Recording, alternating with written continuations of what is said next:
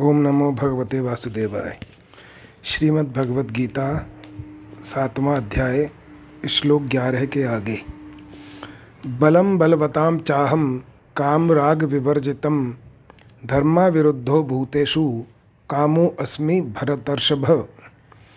हे भरत वंशियों में श्रेष्ठ अर्जुन, बलवानों में काम और राग से रहित बल मैं हूँ, और प्राणियों में धर्म से अवरिद्ध अविरुद्ध धर्मयुक्त काम मैं हूँ।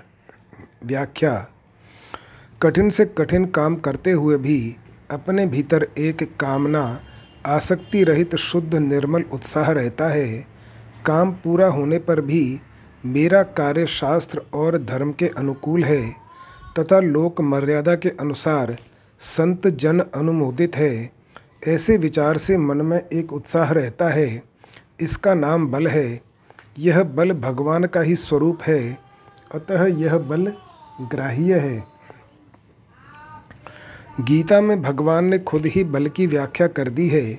सत्रहवें अध्याय के पाँचवें श्लोक में काम राग बलान्विता पद में आया बल, कामना और आसक्ति से युक्त होने से दुराग्रह और हट का वाचक है। अतः यह बल भगवान का स्वरूप नहीं है। प्रत्युत आसुरी संपत्ति होने से त्याज्य है।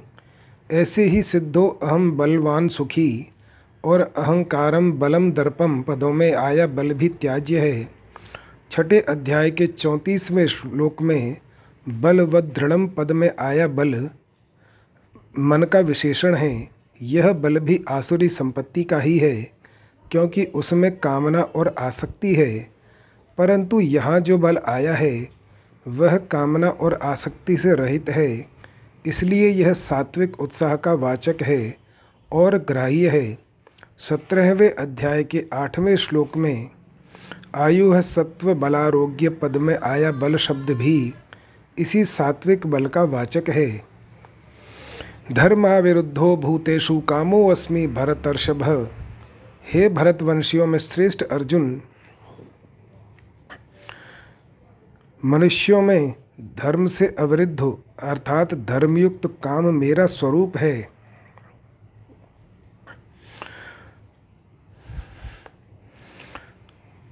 प्राणियों में अनेकता होने पर भी उनमें परस्पर प्रेम की एकता होनी चाहिए। जैसे कांटा पैर में गढ़ता है, पर आँसू नेत्रों में आते हैं, ऐसा ही भाव संपूर्ण प्राणियों में रहना चाहिए। सर्वभूत हिते रताह एकमात्र प्रेम ही ऐसी चीज़ है जिसमें कोई भेद नहीं रहता। प्रेम का भेद नहीं कर सकते। प्रेम में सब एक हो जाते हैं। ज्ञान में तत्व भेद तो नहीं रहता, पर मतभेद रहता है। प्रेम में मतभेद भी नहीं रहता। अतः प्रेम से आगे कुछ भी नहीं है। प्रेम से त्रिलोकीनाथ भगवान भी वश में हो जाते हैं। धर्म का विधान मनुष्यों के लिए ही है, क्योंकि मनुष्यतर प्राणियों में धर्म की मर्यादा लागू ही नहीं होती। तीसरे अध्याय के सैंतीसवें श्लोक में भगवान ने जिस काम को संपूर्ण पापों का हेतु बताया है, उस काम का वाचक यहाँ काम शब्द नहीं है। यहाँ काम शब्द गृहस्थ धर्म के पालन का वाचक है। कारण कि शास्त्र और लोक मर्यादा के अनुसार शुभ भाव से केवल संतान उत्पत्ति के लिए जो काम होता है वह काम मनुष्य के अधीन होता है, परंतु आसक्ति, कामना सुख भोग आदि के लिए जो काम होता है, उस काम में मनुष्य पराधीन हो जाता है और उसके वश में होकर वह न करने लायक शास्त्र विरुद्ध काम में प्रवृत्त हो जाता है। शास्त्र विरुद्ध काम पतन का तथा संपूर्ण पापों और दुखों का हेतु होता है। कृत्रिम उपायों से संतति निरोध कराकर केवल भोग बुद्धि से काम में प्रवृत्त होना महान नरकों का दरवाज़ा है। जो संतान की उत्पत्ति कर सके, वह पुरुष कहलाता है और जो गर्भ धारण कर सके, वह स्त्री कहलाती है। सिद्धांत कौमुदी में लिखा है, स्त्ययी शब्द संघातो स्त्यात यत संगते भवतः अस्याम शुक्र शोणिते इति स्त्री। अगर पुरुष और स्त्री ऑपरेशन के द्वारा अपनी संतान उत्पत्ति करने की योग्यता को नष्ट कर देते हैं, वे दोनों ही हिंजड़े कहलाने के योग्य हैं। नपुंसक होने के कारण देव कार्य यानी हवन पूजा आदि और पितृ कार्य श्राद्ध तर्पण में उनका अधिकार नहीं रहता। स्त्री में मातृत्व शक्ति नष्ट हो जाने के कारण उसके लिए परम आदरणीय एवं प्रिय माँ संबोधन का प्रयोग भी नहीं किया जा सकता। इसलिए मनुष्य को चाहिए कि वह या तो शास्त्र और लोक मर्यादा के अनुसार केवल संतान उत्पत्ति के लिए काम का सेवन करें अथवा ब्रह्मचर्य का पालन करें। अंगहीना श्रोत्रिय षंड शूद्रवर्जम। परिशिष्ट भाव, जंगम सृष्टि मात्र काम से पैदा होती है, अतः मनुष्य में जो काम धर्म से विरुद्ध नहीं है मर्यादा के अनुसार है, वह काम भगवान का स्वरूप है। भगवान पहले कह चुके हैं, मत्तः पर तरम नान्य किंचिदस्ति। और आगे भी कहेंगे, ये चैव सात्विका भावा, वासुदेव सर्वम अतः जैसे धर्मयुक्त काम भगवान का स्वरूप है, ऐसे ही धर्म विरुद्ध काम भी भगवान से अलग नहीं हैं। जो धर्म विरुद्ध काम का आचरण करते हैं उनको नरक रूप से भगवान मिलते हैं, क्योंकि नरक भी भगवान ही हैं। परंतु गीता का उद्देश्य मनुष्य को नरकों में अथवा जन्म मरण में भेजना नहीं है। प्रत्युत उसका कल्याण करना है। उद्देश्य सदा कल्याण का, आनंद का ही होता है। दुख का नहीं, दुख कोई भी नहीं चाहता। अर्जुन ने भी कल्याण की बात ही पूछी है। यश्रेय सैन्निश्चित ब्रूहि तन्मे। तदैकं वद निश्चित्य येन श्रेयो अहमाप्नुयाम। यत्श्रेय एतयोरेकम तन्मे ब्रूहि सुनिश्चितम। उदाहरणार्थ, शब्द अच्छे भी होते हैं और बुरे भी, पर व्याकरण में अच्छे शब्दों पर ही विचार किया जाता है, क्योंकि व्याकरण आदि भी मनुष्य के उद्धार के लिए ही हैं। ये चैव सात्विका भावा राजसास्ताम साश्च ये। मत्त एवेति तान विद्धि, न त्वहम तेषु ते मयी। और तो क्या कहूँ, जितने भी सात्विक भाव हैं और जितने भी राजस तथा तामस भाव हैं, वे सब मुझसे ही होते हैं, ऐसा उनको समझो। परंतु मैं उनमें और वे मुझमें नहीं हैं। व्याख्या ये जो सात्विक, राजस और तामस भाव, वे भी मेरे से ही उत्पन्न होते हैं। इसका तात्पर्य यह हुआ कि सृष्टि मात्र में जो कुछ हो रहा है, मूल में सबका आश्रय आधार और प्रकाशक भगवान ही है। अर्थात सब भगवान से ही सत्ता स्फूर्ति पाते हैं। सात्विक, राजस और तामस भाव भगवान से ही होते हैं, इसलिए इनमें जो कुछ विलक्षणता दिखती है, वह सब भगवान की ही है। अतः मनुष्य की दृष्टि भगवान की तरफ़ ही जानी चाहिए। सात्विक आदि भावों की तरफ़ नहीं, यदि उसकी दृष्टि भगवान की तरफ़ जाएगी तो वह मुक्त हो जाएगा। और यदि उसकी दृष्टि सात्विक आदि भावों की तरफ़ जाएगी तो वह बंध जाएगा। सात्विक राजस और तामस, इन भावों के गुण पदार्थ और क्रिया मात्र के अतिरिक्त कोई भाव है ही नहीं। ये सभी भगवत स्वरूप ही हैं।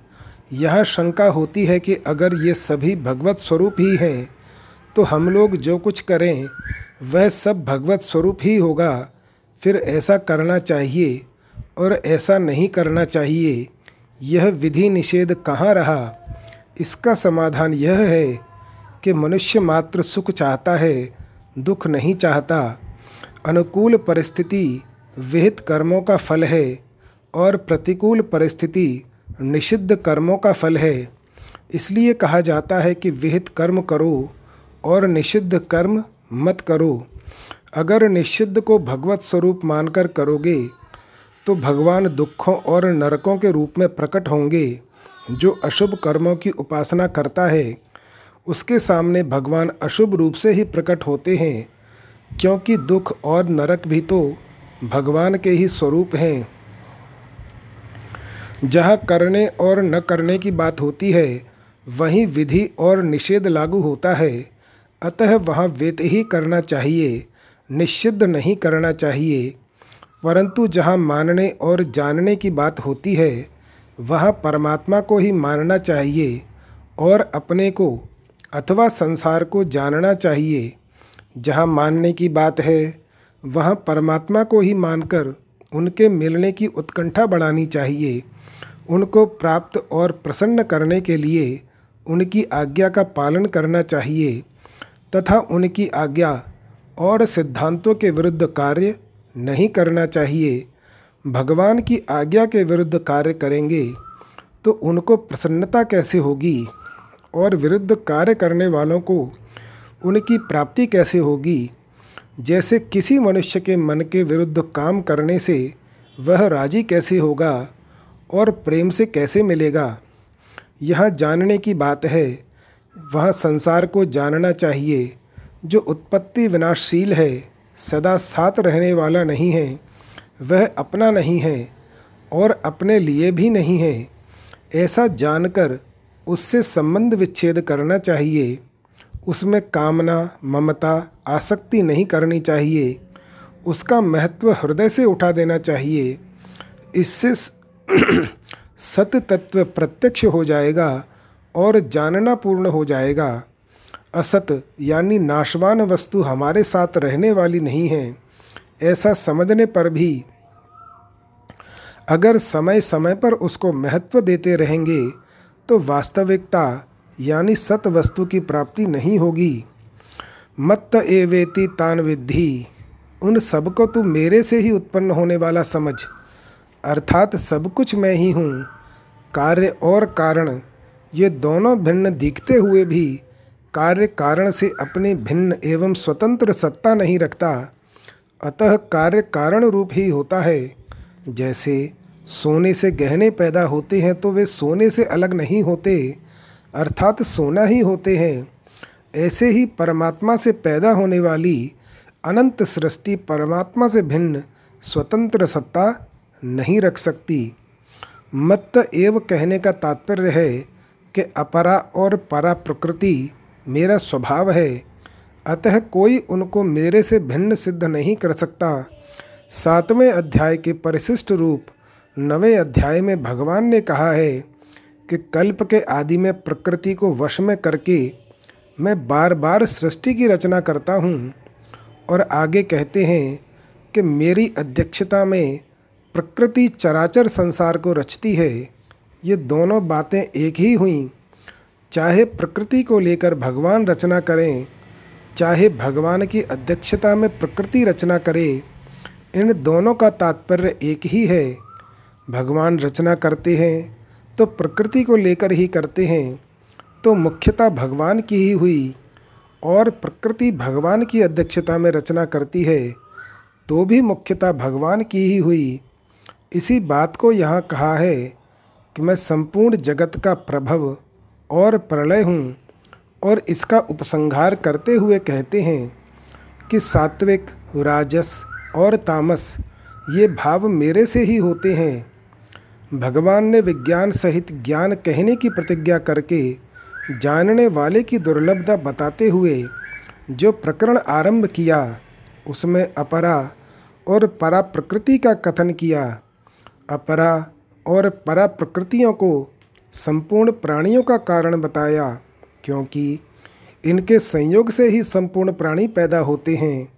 फिर अपने को इन अपरा और परा का कारण बताया। मत्तः परतरम नान्यत। यही बात विभूतियों के वर्णन का उपसंहार करते हुए यहाँ कही है कि सात्विक, राजस और तामस भावों को मेरे से ही होने वाला जान। न त्वहम तेषु ते मयी, मैं उनमें नहीं हूँ और वे मेरे में नहीं हैं। तात्पर्य है कि उन गुणों की मेरे सिवाय कोई स्वतंत्र सत्ता नहीं है, अर्थात मैं ही मैं हूँ। मेरे सिवाय और कुछ है ही नहीं। वे सात्विक, राजस और तामस जितने भी प्राकृत पदार्थ और क्रियाएँ हैं, वे सबके सब उत्पन्न और नष्ट होते हैं। परंतु मैं उत्पन्न भी नहीं होता और नष्ट भी नहीं होता। अगर मैं उनमें होता तो उनका नाश होने पर मेरा भी नाश हो जाता। परंतु मेरा कभी नाश नहीं होता, इसलिए मैं उनमें नहीं हूँ। अगर वे मेरे में होते तो मैं जैसा अविनाशी हूँ, वैसे वे भी अविनाशी होते। परंतु वे तो नष्ट होते हैं, और मैं रहता हूँ, इसलिए वे मेरे में नहीं हैं। जैसे बीज ही वृक्ष, शाखाएँ, पत्ते, फूल आदि के रूप में होता है, परंतु वृक्ष, शाखाएँ, पत्ते आदि में बीज को खोजेंगे तो उनमें बीज नहीं मिलेगा। कारण कि बीज उनमें तत्व रूप से विद्यमान रहता है। ऐसे ही सात्विक, राजस और तामस भाव मेरे से ही होते हैं। परंतु उन भावों में मेरे को खोजोगे तो उनमें मैं नहीं मिलूँगा। कारण कि मैं उनमें मूल रूप से और तत्व रूप से विद्यमान हूँ।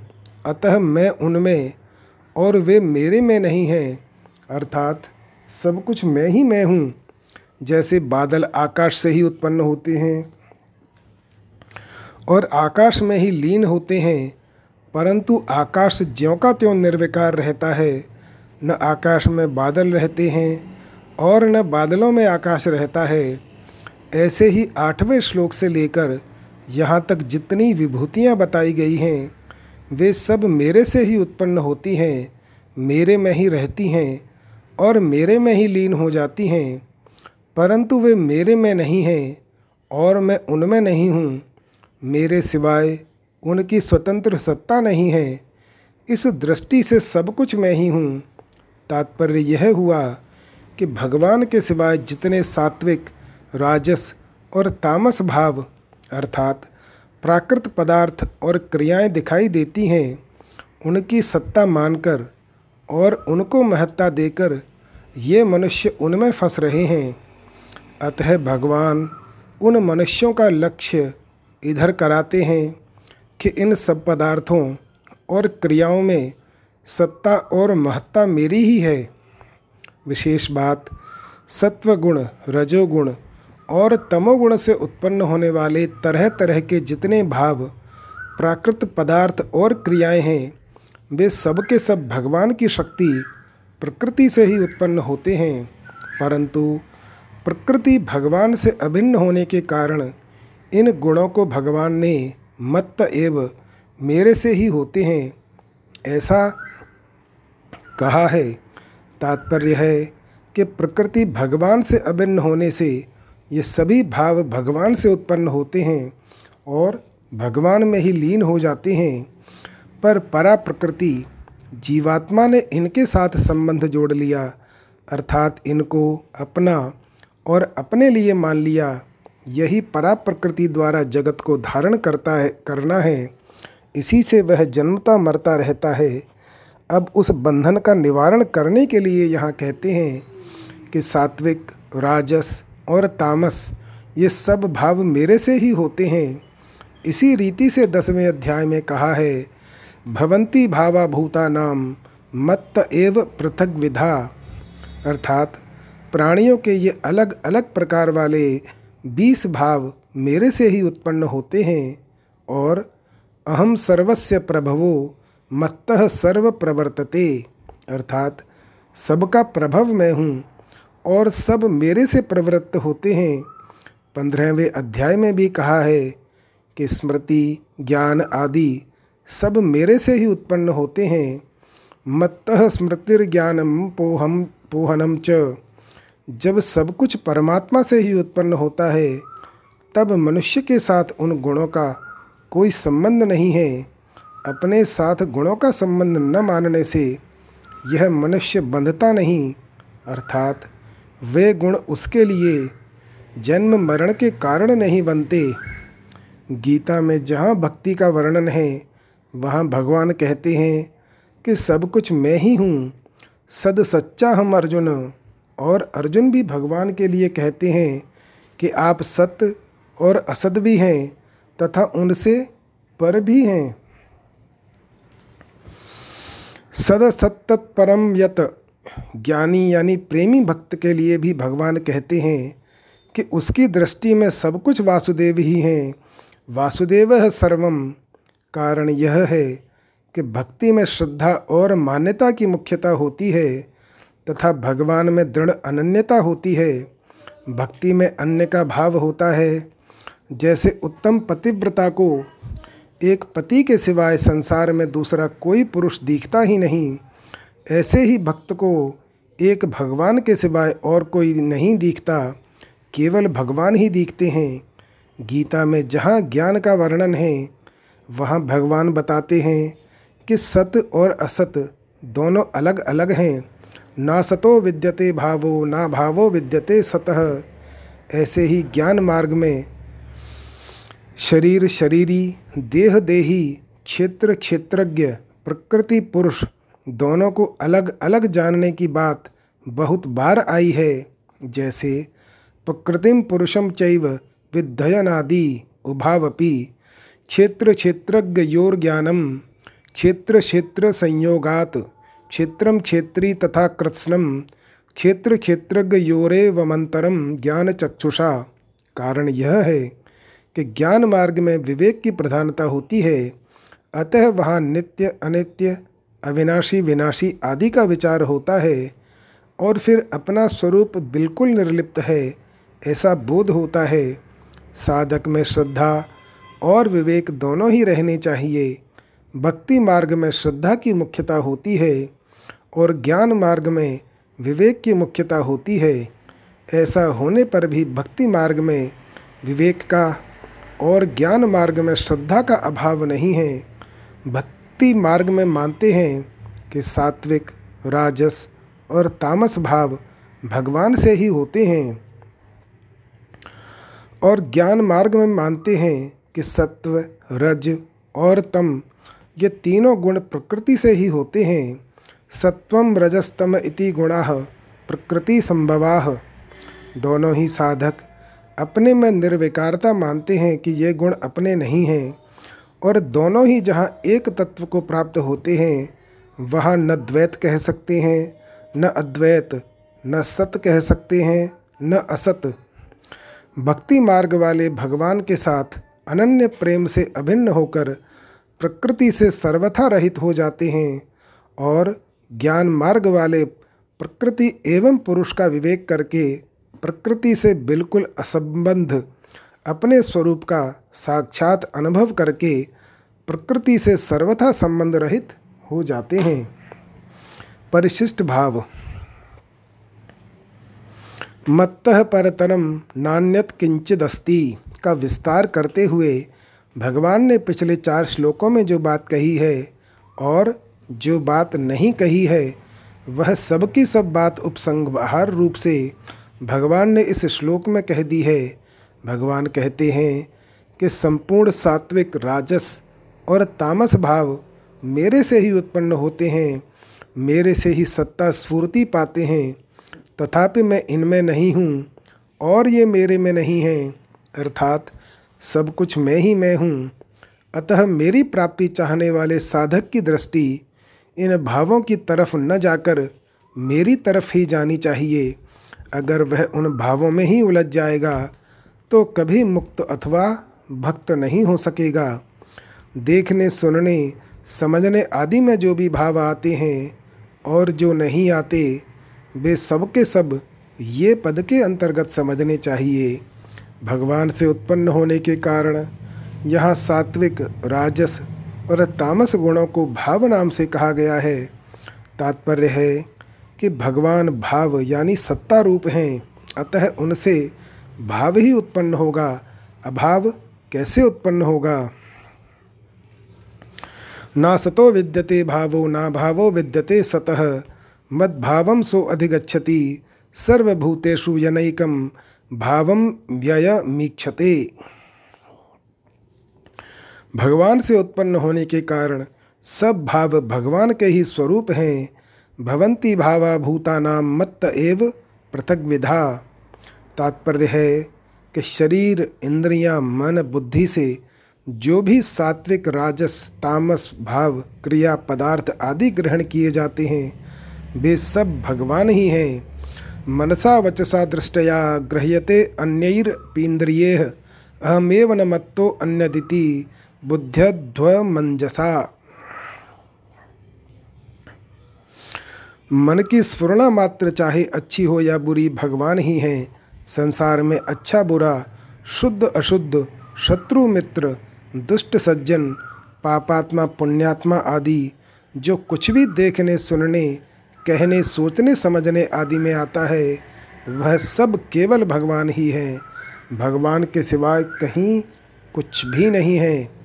अपना कुछ स्वार्थ रखें, लेने की इच्छा रखें, तभी सात्विक, राजस और तामस ये तीन भेद होते हैं। यदि अपना कुछ स्वार्थ न रखें और दूसरे के हित की दृष्टि रखें तो ये भगवान के ही स्वरूप हैं। इनको अपने लिए मानना, इनसे सुख लेना ही पतन का कारण है। तीनों गुण मेरे से ही प्रकट होते हैं, ऐसा कहकर भगवान ने यह भाव प्रकट किया है कि साधक की दृष्टि इन गुणों की तरफ़ न जाकर मुझ गुणातीत की तरफ़ ही जानी चाहिए। अर्थात मेरी सत्ता और महत्ता मानकर मेरे ही साथ संबंध जोड़ना चाहिए, जिससे मेरी प्राप्ति हो जाए और सदा के लिए दुख मिटकर महान आनंद का अनुभव हो जाए। मैं उनमें हूँ और वो मेरे में नहीं है। ऐसा कहकर भगवान ने यह भाव प्रकट किया है कि अगर कोई मनुष्य मेरे को सत्ता और महत्ता न देकर सात्विक, राजस और तामस गुण, पदार्थ तथा क्रिया को सत्ता और महत्ता देकर उनके साथ संबंध जोड़ेगा तो वह मेरे को प्राप्त न होकर जन्म मरण में चला जाएगा। कारणम गुणसंगो अस्य सदा सद्यो निजन्मसु। मन से, वाणी से, दृष्टि से तथा अन्य इंद्रियों से जो कुछ शब्द आदि विषय ग्रहण किया जाता है, वह सब मैं ही हूँ। अतः मेरे सिवाय और कुछ भी नहीं है। यह सिद्धांत आप विचार पूर्वक शीघ्र समझ लें, अर्थात स्वीकार करके अनुभव कर लें। मत एव पदों का प्रयोग करके भगवान मानो ये कहते हैं कि तीनों गुण मेरे से ही होते हैं। फिर तुम मेरी तरफ़ न आकर गुणों में क्यों फंसते हो? जो गुणों में फंस जाते हैं, वह मेरा भजन नहीं कर सकते। परंतु जो गुणों में नहीं फंसते, वे भक्त मेरा भजन करते हैं। ये गुण टिकने वाले नहीं हैं, क्योंकि कारण टिकता है, कार्य नहीं टिकता। जैसे सोना टिकता है, गहने नहीं टिकते, मिट्टी टिकती है, घड़ा नहीं टिकता। ऐसे ही भगवान टिकते हैं, गुण नहीं टिकते। गुण तो परिवर्तनशील और मिटने वाले हैं, पर भगवान नित्य निरंतर ज्यों के त्यों रहने वाले हैं, उनका न परिवर्तन होता है, न नाश। इसलिए भगवान की प्राप्ति गुणों से नहीं होती, प्रत्युत गुणों के संबंध विच्छेद से होती है। अतः तमोगुण को रजोगुण से और रजोगुण को सत्वगुण से जीतकर गुणों से अतीत होना है। यहाँ एक विशेष बात समझने योग्य है कि सगुण साकार भगवान भी वास्तव में निर्गुण ही हैं, क्योंकि वे सत्व, रज और तमोगुण से युक्त नहीं हैं। प्रत्युत ऐश्वर्य, माधुर्य, सौंदर्य, औदार्य आदि गुणों से युक्त हैं। इसलिए सगुण साकार भगवान की भक्ति को भी निर्गुण, सत्व आदि गुणों से रहित बताया गया है। जैसे मन निष्ठम निर्गुणम स्मृतम मन्नकेतम तो निर्गुणम, निर्गुणो मदपाश्रय मत सेवायाम तो निर्गुणा।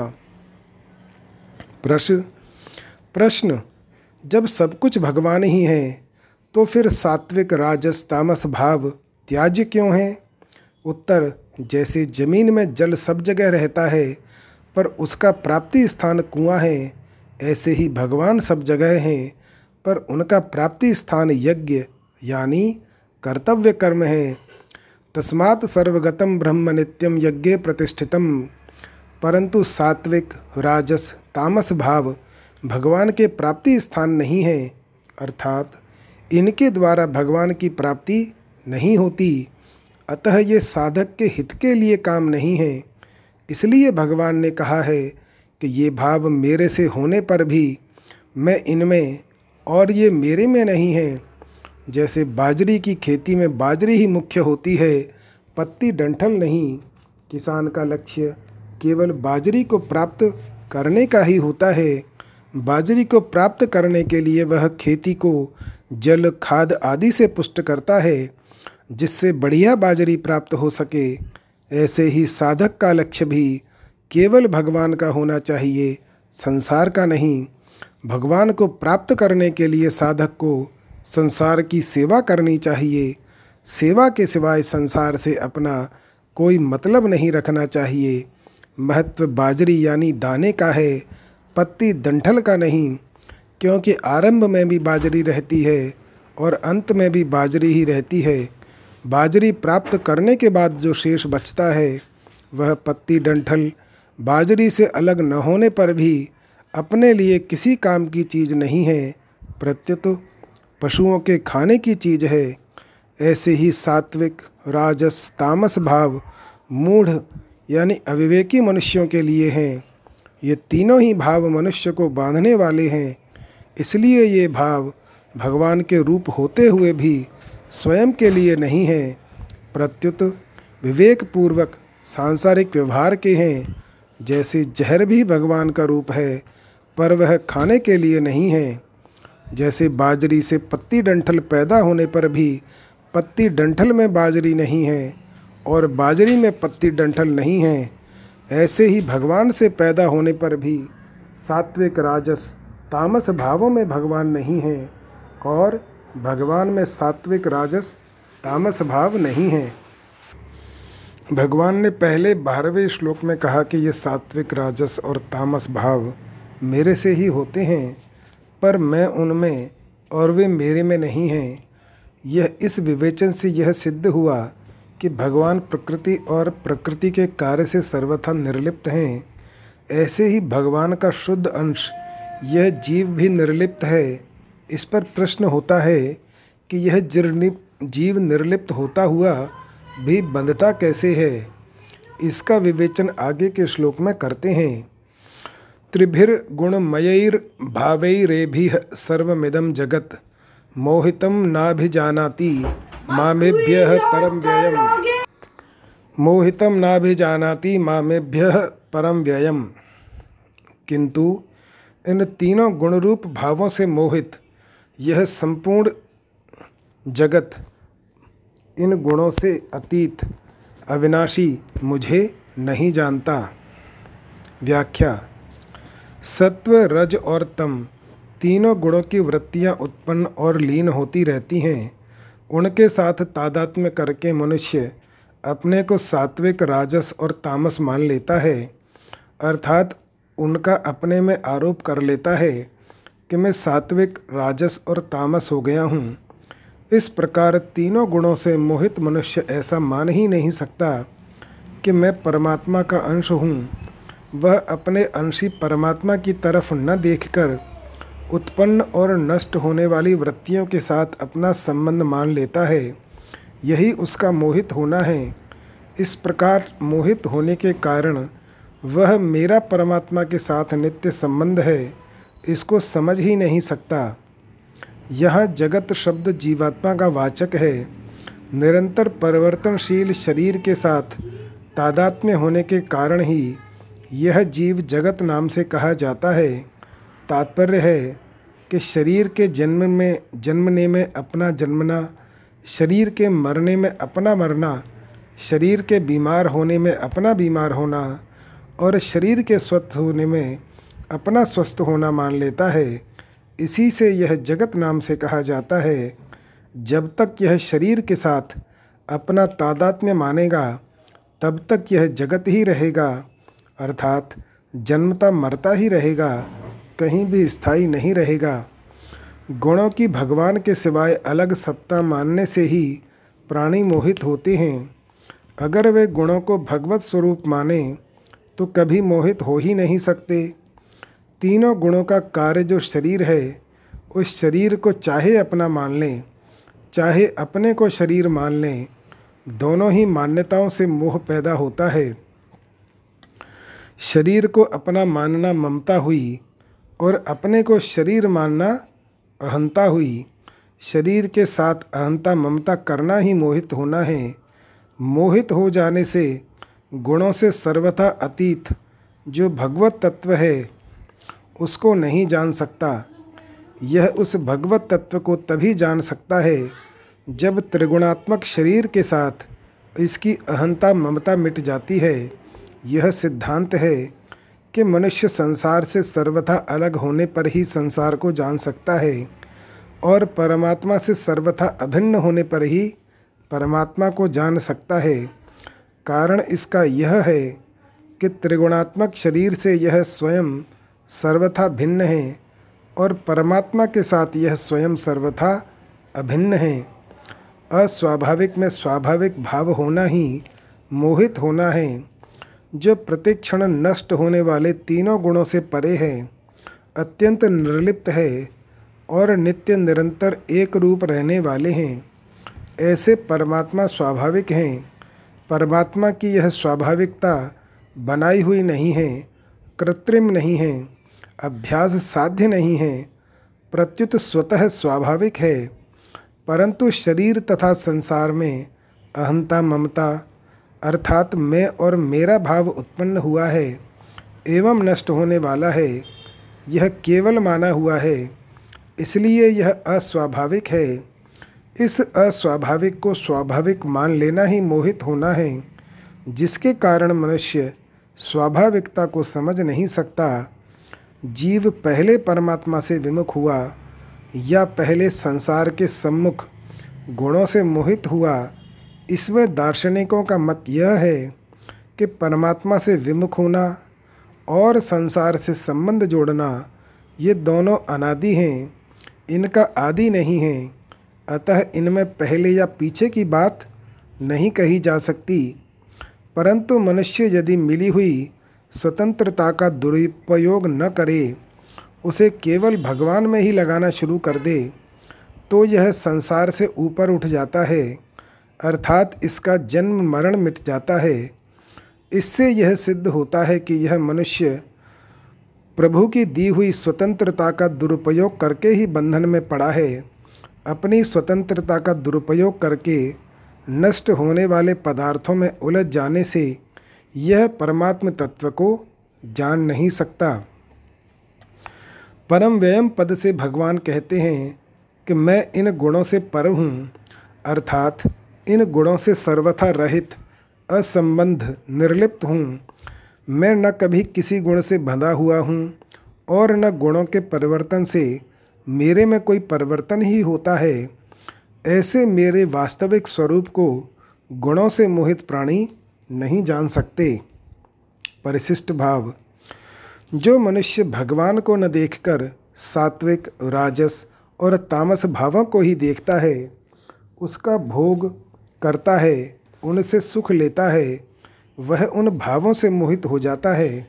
अर्थात, भगवान की दुरत्यय गुणमयी माया से बंध जाता है और फलस्वरूप बार बार जन्मता मरता है।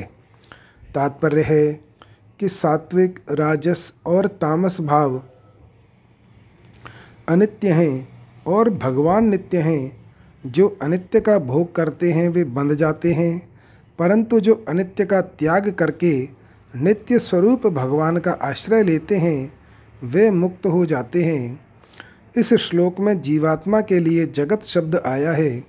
इसका तात्पर्य है कि जिसकी सत्ता विद्यमान है ही नहीं, उसको सत्ता और महत्ता देकर उससे संबंध जोड़ने से जीव भी जगत हो जाता है। चेतन भी, चेतनता का दुरुपयोग करके जड़ हो जाता है। उत्कृष्ट परा प्रकृति भी निकृष्ट अपरा प्रकृति बन जाती है। जीव जगत के उत्पत्ति विनाश को, अपना उत्पत्ति विनाश, जगत के लाभ हानि को अपना लाभ हानि मान लेता है। जैसे मनुष्य कामना के साथ अभिन्न होकर कामात्मान अर्थात कामना रूप हो जाता है और भगवान के साथ अभिन्न होकर मनमयाह अर्थात भगवद्रूप हो जाता है। ऐसे ही जीव जगत के साथ अभिन्न होकर जगत रूप हो जाता है। फ़र्क यही है कि भगवत रूप से वह नित्य है, पर कामना रूप या जगत रूप से वह अनित्य है। जीव ने भगवान के सिवाय दूसरी सत्ता को माना। सत्ता मानकर उसको महत्व दिया। महत्व देकर उससे संबंध जोड़ा और संबंध जोड़कर अपनी स्वतंत्र सत्ता का अभाव कर लिया। इसलिए वह जगत बन गया, जो केवल जगत की सत्ता को मानता है। वह अपनी सत्ता से विमुख होकर जगत हो जाता है, जो अवास्तविक है और जो केवल भगवान की सत्ता को मानता है। वह अपनी स्वतंत्र सत्ता की मान्यता को मिटाकर भगवान हो जाता है। मम साधर्म्य मागता, जो वास्तविक है। जीव को जगत कहने का तात्पर्य है कि उसका चेतनता की तरफ़ ख्याल ही नहीं रहा। प्रत्युत जड़ शरीर को ही मैं और मेरा मानने लग गया। जीव स्वरूप से निर्गुण तथा अव्यय होने पर भी जगत हो जाने के कारण सात्विक राजस तामस गुणों से बंध जाता है। निबध्नंती महाबाहो देहे देहिनम व्ययम। वास्तव में अलौकिक परमात्मा का अंश होने से जीव भी अलौकिक ही है, पर लौकिक जगत को पकड़ने से वह भी लौकिक हो जाता है। अहम से लेकर पृथ्वी तक सब अपरा प्रकृति है। अतः जैसे पृथ्वी जड़ है, ऐसे ही अहम भी जड़ है।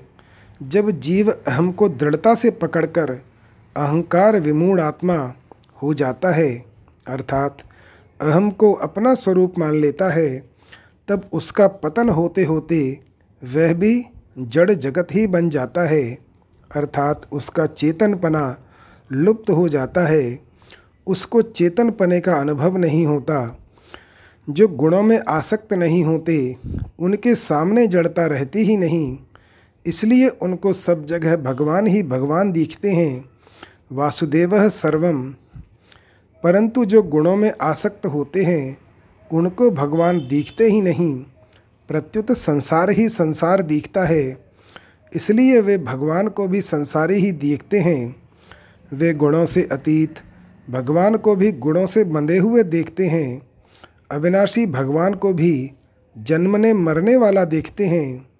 भक्त की दृष्टि तो भगवान को छोड़कर दूसरी तरफ़ नहीं जाती, पर गुणों में आसक्त संसारी लोगों की दृष्टि संसार को छोड़कर दूसरी तरफ़ नहीं जाती, इसलिए भक्त को आनंद ही आनंद प्राप्त होता है और सांसारी मनुष्य को दुख ही दुख, दुखालयम प्राप्त होता है। जय श्री राम।